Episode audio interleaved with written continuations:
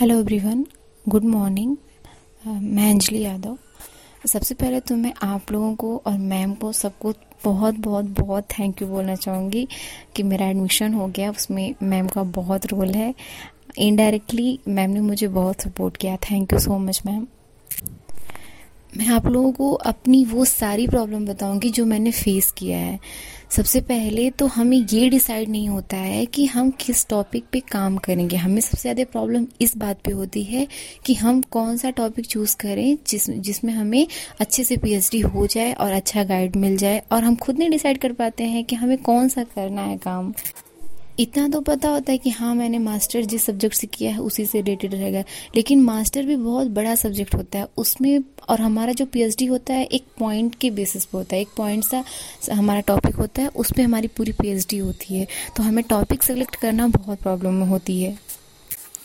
और पीएचडी में रजिस्ट्रेशन होने के पहले तक कोई भी 100% श्योर नहीं हो पाता है कि हाँ, मुझे एग्जैक्ट इसी चीज़ पे काम करना है। रैंडमली चूज़ कर लेते हैं कि हाँ, इस पे करना है, ऑलमोस्ट इसी टॉपिक पे करना है, इसी टॉपिक के अराउंड करना है, लेकिन एग्जैक्ट जो हमारी टॉपिक होती है वो हम नहीं सेलेक्ट कर पाते हैं। तो इसके लिए हम एक रैंडमली बड़ा एरिया सेलेक्ट कर सकते हैं। जैसे हमें ये सेलेक्ट कर सकते हैं कि हमें एयर पे काम करना है, या हमें सॉयल पे काम करना है, या हमें वाटर पे काम करना है। एक्चुअली हम अपना सब्जेक्ट का बता रहे हैं, आप लोग का जैसे सब्जेक्ट हो उस हिसाब से आप लोग सेलेक्ट कर सकते हो। उसके बाद हमें जिस यूनिवर्सिटी में एडमिशन लेना है उस यूनिवर्सिटी की वेबसाइट पे जाएंगे, और वहाँ पे प्रोफेसर्स की लिस्ट होती है। जिस डिपार्टमेंट में लेना उस डिपार्टमेंट के प्रोफेसर्स की लिस्ट होती है। उस लिस्ट को खोलिए, उसके बाद वहाँ पे सर लोगों का कांटेक्ट नंबर और मेल होता है और उनका डिटेल होता है। तो पहले डिटेल चेक करिए कि कौन से ऐसे टीचर्स हैं जो आपके सब्जेक्ट से रिलेटेड काम करवाते हैं। आपको जिस भी टीचर का लगे, 2, 4 या एक टीचर का कि हाँ, ये हमें अच्छा काम करा सकते हैं या हमारे सब्जेक्ट से रिलेटेड काम करा सकते हैं, तो उन सर को अपना CV मेल करिए। और रैंडमली कुछ SOP टाइप लाइक प्रपोजल अपना कुछ लिख करके, जैसे कि प्रपोजल में कि हमें आगे क्या काम करना है, या हम इस एरिया में इंटरेस्टेड हैं, आगे काम करना चाहते हैं। और मास्टर्स में डिजर्टेशन के टाइम पे लोग कुछ काम किए रहते हैं, बहुत सारे लोग वही काम अपना आगे बढ़ाते हैं PhD में। तो उसमें ये भी लिखिए कि हमने डिजर्टेशन में ये काम किया हुआ है और हम आगे इस टॉपिक पे काम करना चाहते हैं।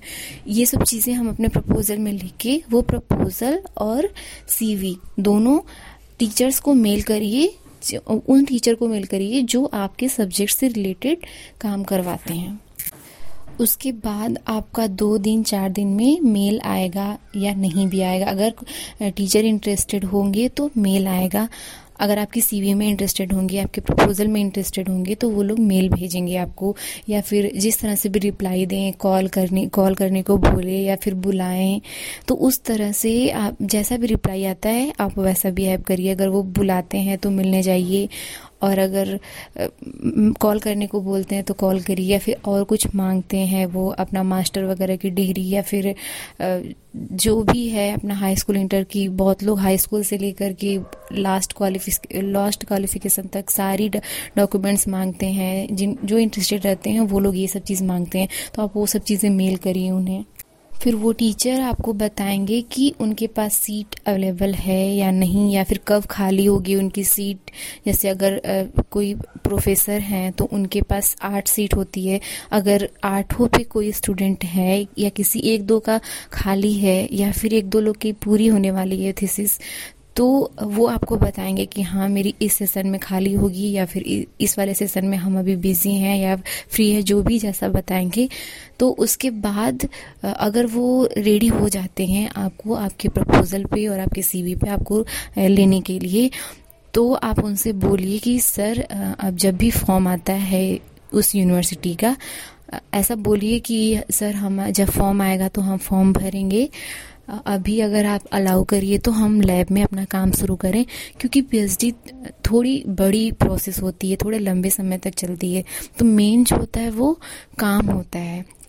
छः महीने बाद अगर आपका रजिस्ट्रेशन होता है तो ये कोई बहुत बड़ी बात नहीं होती कि हमारा 6 महीने बाद रजिस्ट्रेशन होगा तो हमारा लेट काम पूरा होगा। किसी का 4 साल में कंप्लीट होता है पीएचडी, किसी का 4.5, किसी का 5, किसी का उससे भी कुछ मंथ ज़्यादा लग जाते हैं।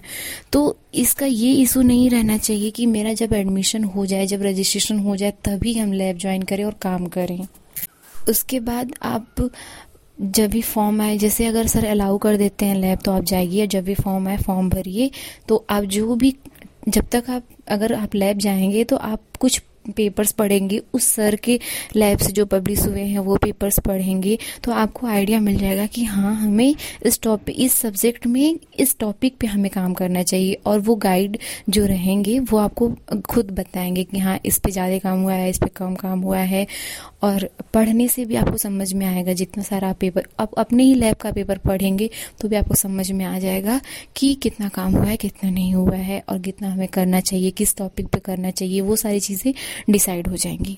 तो उसके बाद जब भी फॉर्म आते हैं फॉर्म भरिए, आपका सिलेक्शन होगा, एडमिशन हो जाए।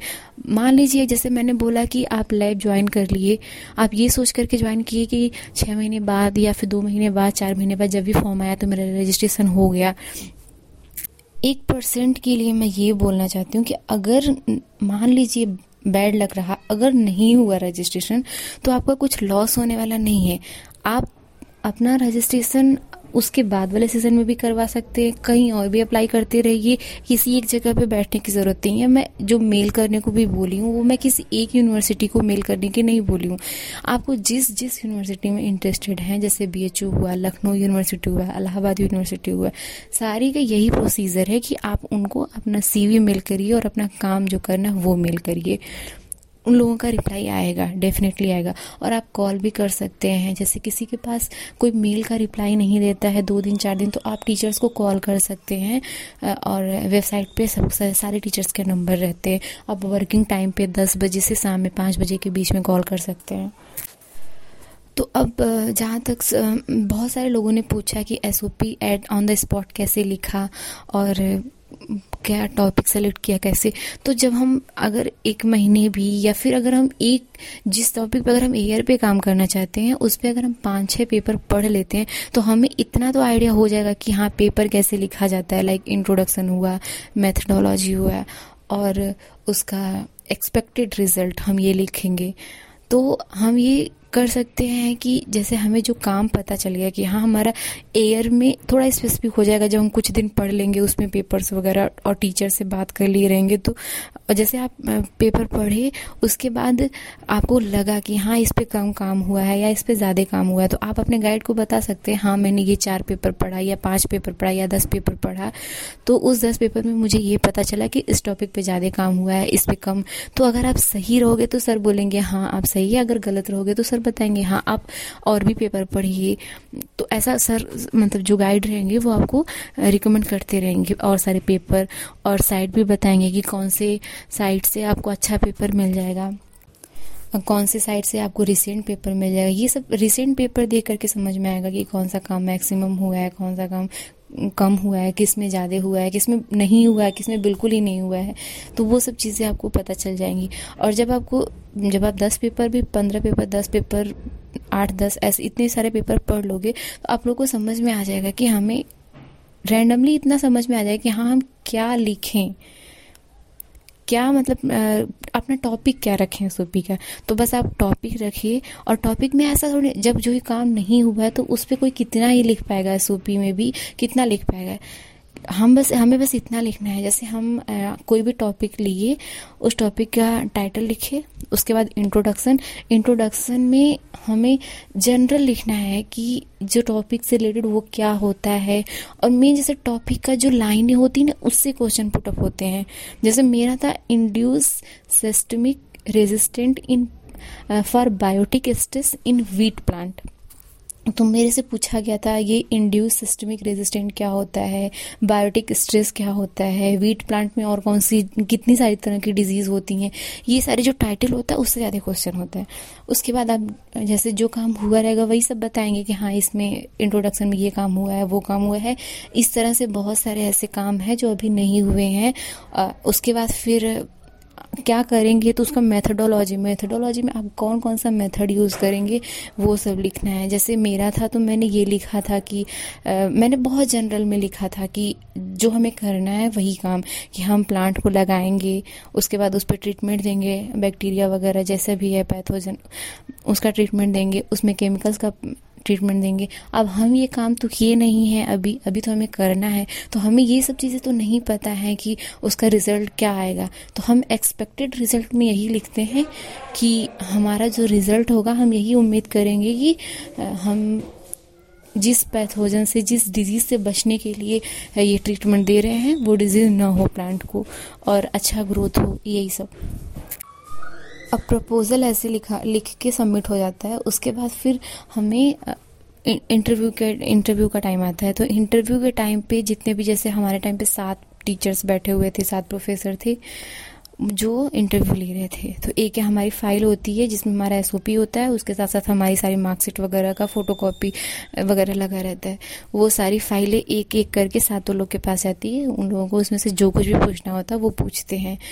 जैसे किसी का टॉपिक, जैसे आपको थोड़ा बहुत पूछा जाएगा कि आप मास्टर में क्या किए हो, कैसे किए हो, उसके बारे में बहुत थोड़ा बहुत बेसिक्स पूछ लेंगे, या फिर मतलब नहीं भी पूछें, कोई ज़रूरी नहीं है। लेकिन आपसे जितने भी क्वेश्चन होंगे, जितने भी टीचर रहेंगे वहाँ पे, सब लोग आपके SOP से क्वेश्चन करेंगे।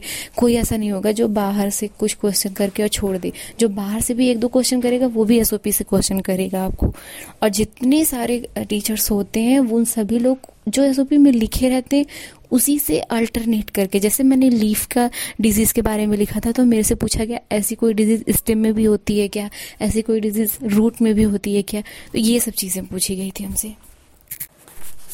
Thank you. जिसको भी कोई प्रॉब्लम होगी तो वो मेरे से कांटेक्ट कर सकता है, मैम से कांटेक्ट कर सकता है। मैं दोबारा बता दूंगी जो भी पूछना होगा। और BHU का अभी फॉर्म आने वाला है 2020 सितंबर सेशन का। BHU में 2 बार फॉर्म आता है, एक बार आता है सितंबर सेशन में और एक बार आता है मार्च सेशन में।